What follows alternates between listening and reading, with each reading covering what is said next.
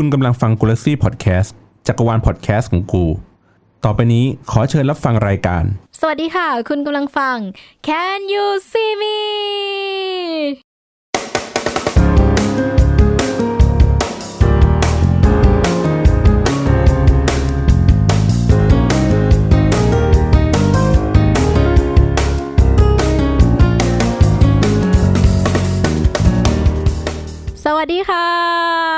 วันนี้เรามีใครมาอยู่กับรายการเราบ้างนะคะ ขอเช็คชื่อหน่อยนะ พลอยค่ะ พลอยค่ะ พลอยค่ะ หนูชื่อพลอยมากับซาแล้วก็มากับบีม บีมค่ะ บีมค่ะ หนูชื่อบีมมากับพ่อแล้วก็มากับสาสาค่ะ สาค่ะ หนูชื่อสามากับบีมแล้วก็มากับพลอยเข้าใจกันแล้วเนาะ ตามกระแสกันนิดนึง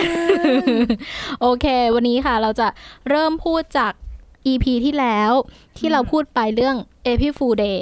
เราจะพูดถึงควันหลงที่ยังกุ่นกุ่นๆกันอยู่ในโลกโซเชียล ใครได้เห็นร้อนใครได้เห็นระอุใครได้เห็นควันหลงไปบ้างว่าเกิดอะไรขึ้น เดี๋ยวเดี๋ยวเดี๋ยวบอกก่อน อะไรคือ April Fool Day อ้าวแย่แล้วอ่า April April Fool Day เนี่ยมันคือวันที่1เมษาซึ่งผ่านไปแล้ว แล้วคือชาวทวิตเตอร์เนี่ยเขาชอบที่จะ มีมุกอะไรมาอำกันเล่น ๆ ให้เกิดความแบบสนุกสนาน หรือว่าอาจจะแบบเปลี่ยนชื่อ Account หรือว่ารูปโปรไฟล์อะเป็นบุคคล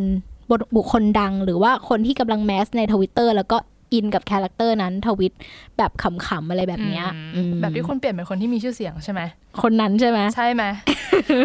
ใช่คนนั้นคือเราเห็นลยอันนึงในเป็น Account ของ Netflix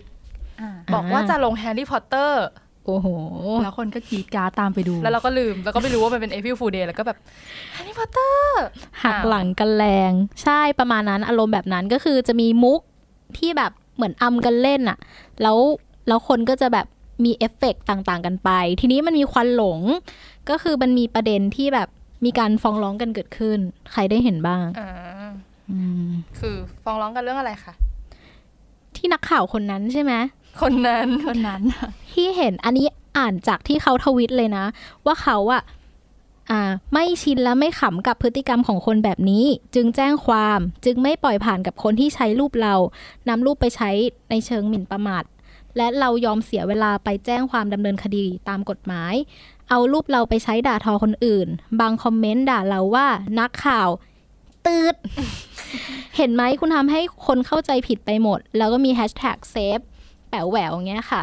อันนี้ก็เป็นเรื่องที่เกิดขึ้นในวัน April Fool Day คือมี account หนึ่งอะเขานำรูปของของคุณแป๋วแหววอะค่ะ ไปใช้แล้วก็เออไปพิมพ์ในภาษาของตัวเอง ซึ่งมีคำหยาบคายอะไรแบบเนี้ยเขาเอานำไปทวิตแล้วก็ไปรีพลายเจ้าตัวจริง ๆ เขาไม่พอใจก็เลยไปแจ้งความ แต่คือมันเป็น April Fool Day คือคนก็น่าจะรู้อยู่แล้วแล้วไม่ใช่เหรอคะว่าแบบเขาเรียกว่าไงอะคือมันทุกคนก็เล่นกันอะไรอย่างเงี้ยอ่ามันมันก็ไม่ใช่ทุกคนที่เขาจะรู้นะ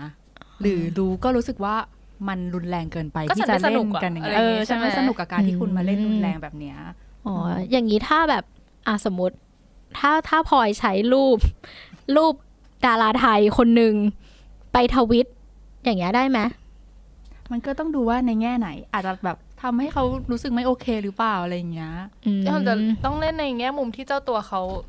อืมก็ไม่รู้สิ ก็ไม่รู้ไงว่าเนาะเขาว่าเขาโอหรือเคเปล่าเราจะเล่นยัระงไงดับล่ะความเนี่ยโอเคของเขาคืออะไรเนาะ ใช่อืมเพราะว่ามันจริง ๆ แล้วมันอันเนี้ยเขาฟ้องได้ที่พลอยไปหาข้อมูลมานะ คือเขาจะฟ้องเอ่อมีฟ้องพรบคอม มันมีมาตรา 14 วงเล็บหนึ่งคือนำข้อมูลเข้าสู่ระบบคอมพิวเตอร์ แล้วแบบมีการบิดเบือนหรือปลอมทั้งหมดหรือบางส่วน โดยประการที่น่าจะเกิดความเสียหายต่อประชาชน อย่างเช่นแบบเป็นภัยต่อความมั่นคงสาธารณะ ความมั่นคงประเทศแล้วก็ลามกอะไรแบบเนี้ยม อันเนี้ยเข้าใจก็คือเหมือนแบบเป็นข้อมูลปลอม แล้วอาจจะทำให้คนอะเข้าใจผิดได้อืมแต่ทีเนี้ยเขาเหมือนไปฟ้องอาญากับแพ่ง ซึ่งพลอยไม่ค่อยค่อยรู้อย่างเงี้ยพี่สาคือมีมันข้อมูลเหไหมืมอนเคสอย่างนี้เหรอคือใช้มันมันใช้ได้สองแบบเลยอะแล้วอืมแต่ว่าจะเป็นยังไงอย่างอย่างอย่างอันเนี้ยอันนี้คืออันนี้คือตัวพรบคอมพิวเตอร์เนาะแต่ว่าถ้าจริง ๆ แล้วอะมันก็จะมีอีกอันหนึ่งใช่ไหมก็คือเป็นเรื่องคดีหมิ่นประมาทอืม ที่ทำให้เกิดความเสียหายแบบชื่อเสียงอย่างที่เราพูดกันว่าอ้าวแล้วเราก็ไม่รู้ว่าเราเล่นแบบไหนเขาถึงจะโอเคอืมใช่ใช่ปะคือจริง ๆ มันก็ต้องดูบริบท เพราะว่าในตัวกฎหมายอะเขียนไว้นะ อันนี้กฎหมายอาญาเนาะเดี๋ยวจะแยกให้ว่าอาญากับทางแพ่งแยกยังไงคือ ในตัวกฎหมายเองก็เขียนว่า แม้ว่าเราจะพูดความจริง แต่การพูดความจริงที่ทำให้ผู้อื่นเสียหาย ก็ยังต้องถือเป็นความผิดเช่นกันอืมอ่าไม่เคยรู้เลยนะ อันอันเนี้นี้ยกฎหมายเขียนไว้ชัดเจนงั้นหมายความว่าถึงต่อให้สิ่งที่เราพูดอะเป็นเรื่องจริงเราไม่ได้ทำให้เขาแบบเป็นเป็นเรื่องจริงที่ทุกคนรู้อยู่แล้วอะอืมแต่ถ้าเขาเสียหาย เขาก็มีสิทธิ์ที่จะฟ้องเราได้ เราไม่สามารถจะไปด่าคนอื่นด้วยความจริงอย่างนั้นได้ไงเอออันนี้ก็ต้องมันจะเป็นระวังเหมือนการประจานอย่างเงี้ยเหรอคะใช่อ๋อคือบางมันเป็นความจริงที่เขาไม่อยากบอกอะคุณจะไปบอกได้ไงอะไรเงี้ย เออโอเคอันเดี๋ยวไปแยกเรื่องทางแพ่งเนาะอย่างเป็นคดีทางแพ่งอันนี้คือ เป็นเราสามารถฟ้องร้องได้เอง แล้วก็แบบว่าเรียกค่าเสียหายได้เอง โดยที่จะไม่มีกระบวนการทางแบบกฎหมายอย่างอื่น อย่างเช่นแบบไม่มีตำรวจไม่มีอัยการอย่างเงี้ยเข้ามายุ่งเกี่ยวด้วย คือเป็นเราฟ้องร้องกับศาลมีทนายไปฟ้องร้องกับศาลนู่นนั่นนี่อะไรเงี้ยค่ะ มันก็จะมีมาตราในการละเมิดความเสียหายต่างๆ นะ ก็เดี๋ยวอันนี้ค่อยว่ากันอีกทีแต่ทางอาญาอันเนี้ยมัน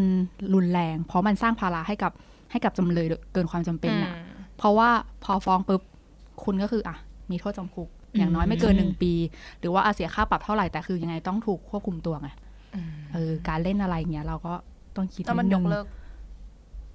ว่าได้ไหมมันก็ต้องสู้คดีกันต้องสู้ใช่ไหมอ๋อไปสู้วาคมดีอืมใช่แต่ว่าแบบอาทางอาญาถ้าแบบกำลังจะสู้คดีอะแต่ยังไงคือ คุณก็ต้องถูกควบคุมตัว อ่าแต่ว่าโอเคทางแพ่งเนี้ยเราสมมติเขาฟ้องเรามาปุ๊บเราฟ้องกลับว่าเฮ้ยเราเราพูดความจริงแบบนี้ เราไม่ได้ทำให้เสียหายแบบนี้เราไม่ได้ฝ่าฝืนในข้อกำหนดอะไรอย่างเงี้ยหรือว่าเรื่องเกียรติของคุณเราไม่ได้ทำให้คุณเสียหาย เรื่องการทำมาหากินนะเออเราก็จะจ่ายค่าเสียหายให้ตามที่คุณเห็นคุณอะไรอย่างเงี้ยก็โอเคมันก็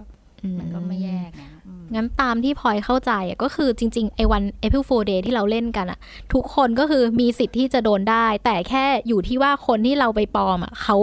จะฟ้องจะฟ้องหรือไม่หรือเปล่าถ้าเขาใช่เอาเรื่องขึ้นมาก็แจ็คพอตแบบนี้ใช่ไหมคือทั้งพรบคอมแล้วก็คดีหมิ่นประมาทมีสิทธิ์โดนทั้งนั้นอืมอะแล้วเรื่องหมิ่นประมาทเราขอถามหน่อย คือเห็นคือเห็นว่ามันลากยาวมาถึงว่าเมื่อวานเห็นมีคนพูดถึงเรื่องมาตราหนึ่งหนึ่งสองอันนี้มีใครพอจะแบบ อธิบายแล้วทำไมทุกคนทำหน้าแบบนี้ ทุกคนทุกคนนิ่งไปแป๊บหนึ่งเอาอย่างนี้ละกันในในฐานะโฮสขอ ขอว่าประเด็นเนี้ย เราจะไม่แตะเราจะ